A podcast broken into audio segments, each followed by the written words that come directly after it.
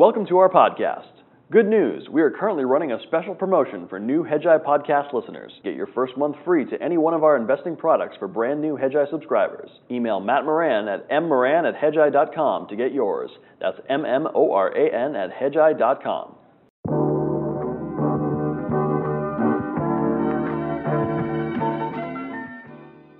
Hi, I'm Keith McCullough, and welcome back to another real conversation with one of my favorites, Dr. Pippa Malmgren, who's also the founder of the DRPM uh, Advisory Group. She's the founder of H Robotics, which is pretty cool. She wrote a, wrote a great book in 2015, and I think I heard that you have another book coming out in the fall, Pippa. So, uh, welcome, and I'm looking forward to that. Thank you. Yes, I do. It's a book about leadership in the 21st century. Oh, great. I mean, uh, do, do we all have to lead with the Twitter handle, or is it going to have something? it's re- it's really more about uh, how everything's changed. All the skills you used in the 20th century are very different from the ones you're going to need in the 21st. It's a bit of a wake up call for today's leaders and an invitation for tomorrow's. Which is pretty much right in line with how I mean, almost everything you write, you're you know I call them phase transitions, and you're going to call them what you're going to call them. You might call them phase transitions as well. But big tectonic shifts, big change. You know, whether it be world order, whether it be the impact of social media. So I want to hit on, on some of those, like right up the middle. The first one on international world order. You know, so many people have so many uh, thoughts of trade wars, tweets, Trump, et cetera. Like, how would you characterize where we are today? Uh, you know, Chinese, Russian, maybe those two topics specifically. Well, here's the bottom line, and, and I wrote about this in my book Signals. There is a challenge to the post-war international economic order. The institutions like the World Bank, the IMF, the World Trade Organization, the rules of the game that they represent, and a lot of nations, China, Russia, but many nations are kind of thinking, is this still serving us? Mm-hmm. Are the rules really fair, even and balanced? Are they resulting in the right outcome? So there's a huge challenge. And the question is, do we survive this period of challenging the rules of the game and the institutions? Obviously, when you have the President of the United States outright challenging all that, this is the real question. But inevitably, we'll end up with something. There's always some kind of construct. So the question is, what's it going to look like? And I think the Chinese take the view that whatever the American led structures have been in the past, they're unlikely to accommodate their needs. So they're creating their own institutions like the Asian Infrastructure Investment Bank. Um, the Russians are trying to create their own institutions. For example, when um, we kicked them out of SWIFT, they said, fine, we'll just create our own payment uh, system that's separate.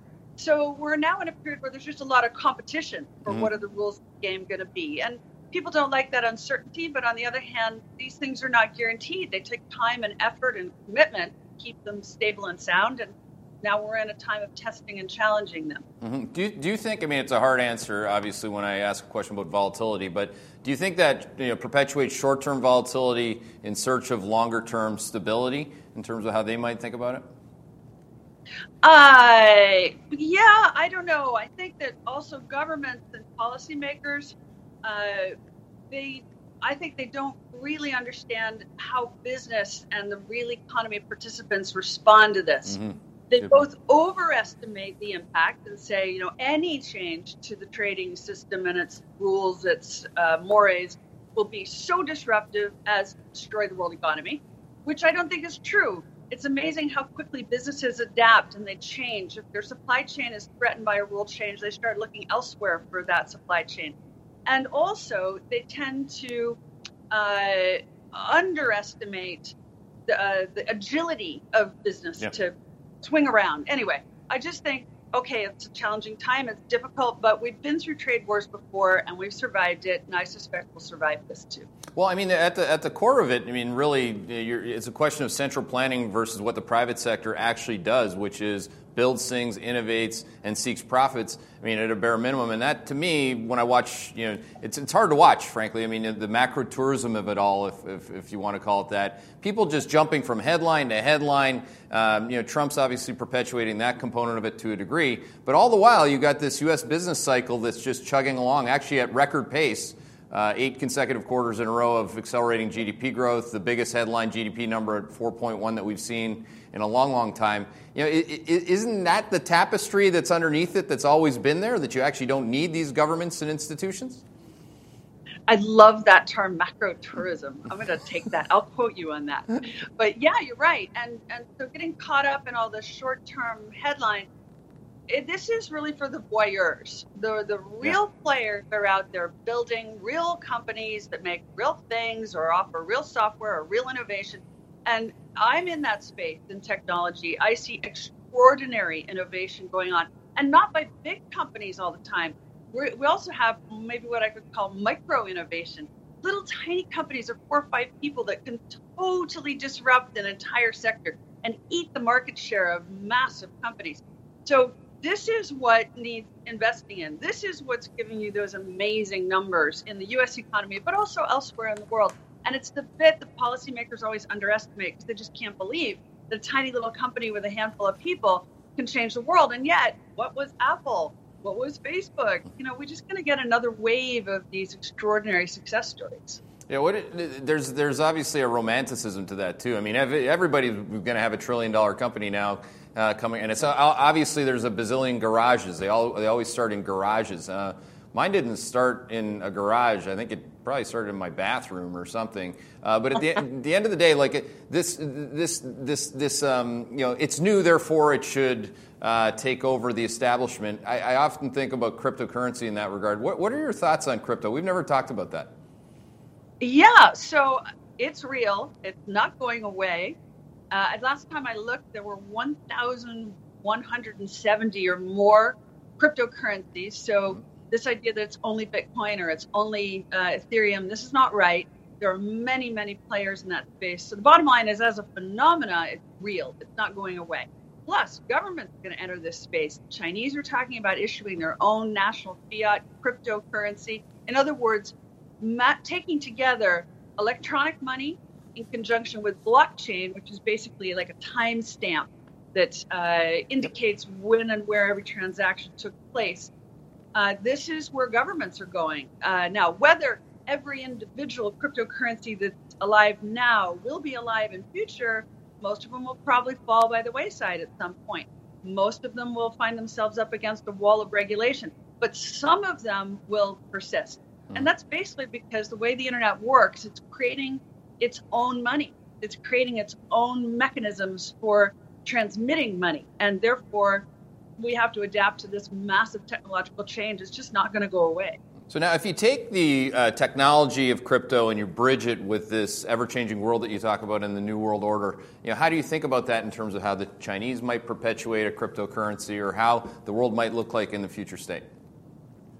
Well, I think, look, crypto is part of a, a, bigger issue, which is governments are figuring out they can use technology to manage the society. Now, some of them want to do this in ways that are potentially positive, and some there are questions about the Chinese approach is to gather as much data as possible about every individual and use that to manage the society. Uh, it's kind of not so consistent with what we like in a democratic process, but that's the road they're on. So they like crypto because, and a national fiat version of it, because in that way they can literally track every single transaction that a citizen is engaged in. It kills the black economy. It makes everything totally transparent we're doing it in the West as well, by the way. Um, governments like electronic money in conjunction with blockchain because that gives total transparency over every transaction that's occurring in the economy to the point that I think at some point we won't even need to uh, actually file your tax return. They'll just automatically deduct it at the point of transaction. So, this is a very powerful event in the world economy this shift into a new form of money, a brand new technology which is money that's not only electronic, but it's tagged to you and your specific behaviors. Mm-hmm. That's a that's a, gr- a, great answer and it's a unique one actually. I mean, a lot of people, you know, just by nature of where crypto came from and Bitcoin in, in particular. I mean, lots of libertarian thought, obviously a tremendous amount of anti-government thought. But uh, Neil Howe, who's our demographer, will often say, well, isn't it ironic that it's going to go back to the government who can only perpetuate it, make it trustworthy, et cetera? They're going to steal it from these libertarians. Uh, by the way, I'm a libertarian, I sort of, so I mean, I don't take offense to that. I just think it's ironic that very thoughtful people like yourself are actually coming to the same conclusion.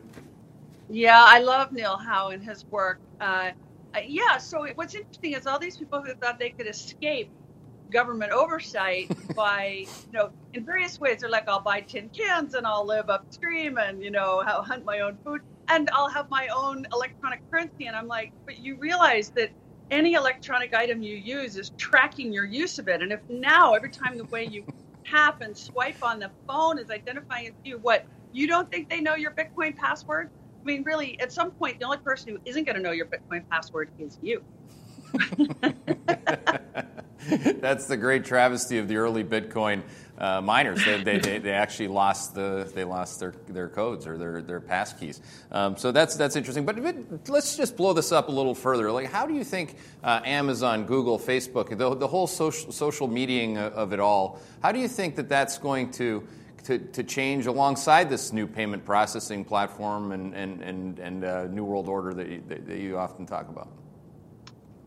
Uh, so I have a big chapter in my in my new book on leadership about this to help people understand what this looks like. So imagine when we talk about Cambridge Analytica, mm-hmm. and they gathered roughly 5,000 data points on 81 million people based on Facebook likes alone.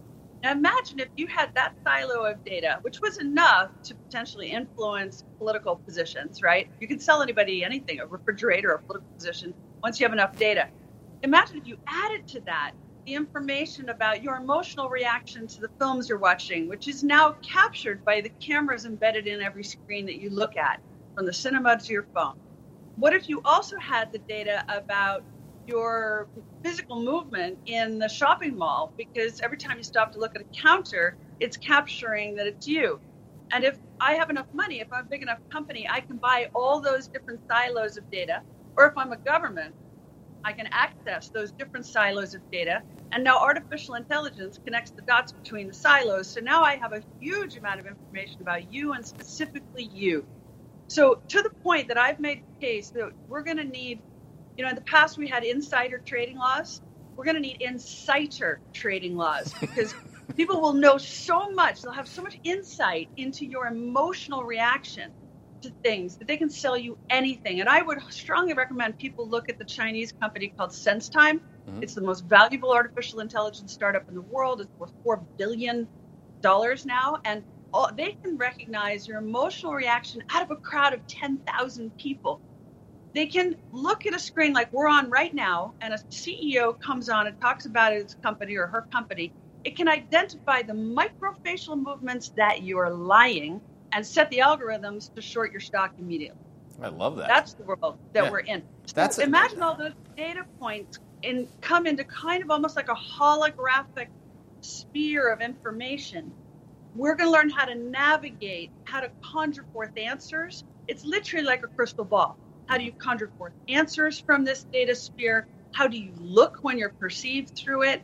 Um, what knowledge can you gain to help you sell, whether you're a government, a political position, or a business, a, a you know, a product. Mm-hmm. It is a totally different economy. It's, it's just wrapping a system and a process around like I mean for a long time 20 years ago when I was first when I first came into the hedge fund business we studied kinesics you know the study of lying the art of lying the kind of hand signals tips people will give you and um, yeah then when, when I went to Carlyle we were interviewing different FBI uh, agents in terms of interrogation processes. But these were all people heavy. So we would have to, you'd have to, first of all, you know, read all the books. Second of all, have your own opinion. It wasn't, you know, systematically imputed into some kind of a chip that could recognize uh, and scale. I mean, that, that isn't, isn't where we're at just that. We're taking a bunch of things that we knew, but we're, we're finally putting them into a scalable process, a technological process that, that, that, we, that we can use like everything else. Mm-hmm. It's automating the judgment about humans. Yeah. Um, and this is one of the problems I have with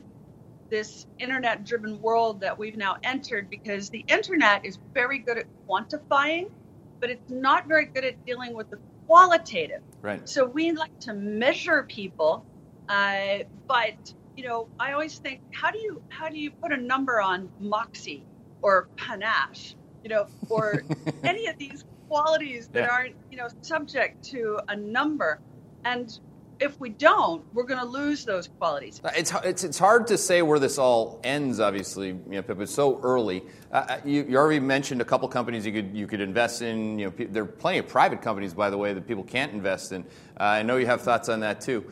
But what, what do you think in the next six to 12 months will become a readily available um, investment idea that everybody is already applying in, in, in this regard in terms of systematically understanding and capitalizing on human behavior?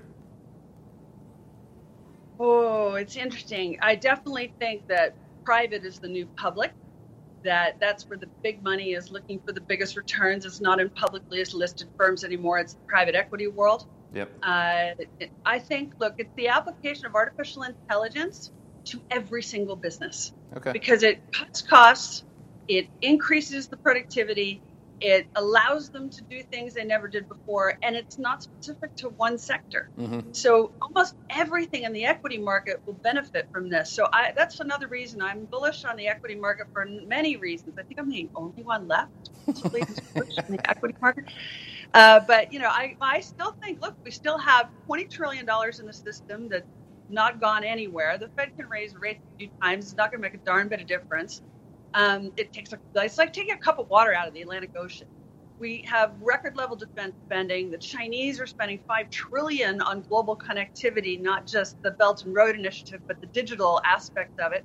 All this is hugely beneficial the equity market. And now let's just overlay that with these remarkable innovations in artificial intelligence. Frankly, and then add a little inflation, which is telling people I got to get out of cash, I got to get into something that's real. So all that tells me the equity markets are generally going to benefit from the application of artificial intelligence to whatever they're doing. Yeah, it's a much more appropriate and um, you know, broad answer to the question. You're applying all these technologies to existing businesses, which makes them more productive. And God forbid we actually get productivity too.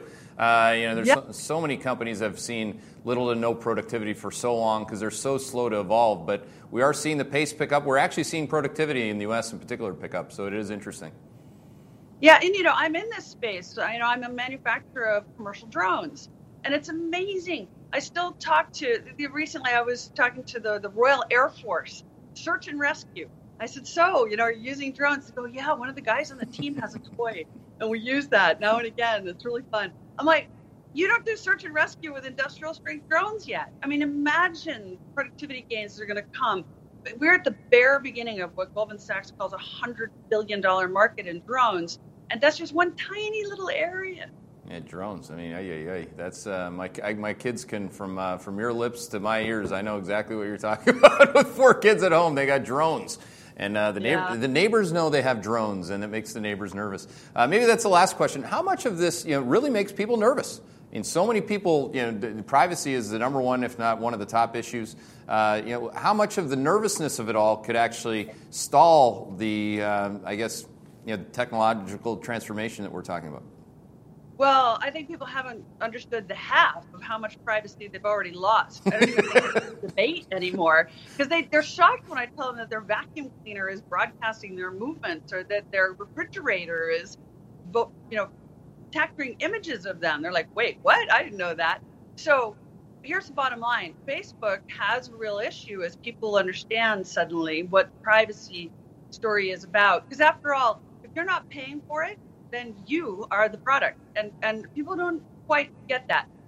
The next layer of this is what happens with um, the application of that intelligence to real businesses. So I think people will have a heart attack on the retail front and they'll appreciate all that on the business front. See what I mean? So the companies that are retail consumer facing are definitely at the beginning of an uphill battle here.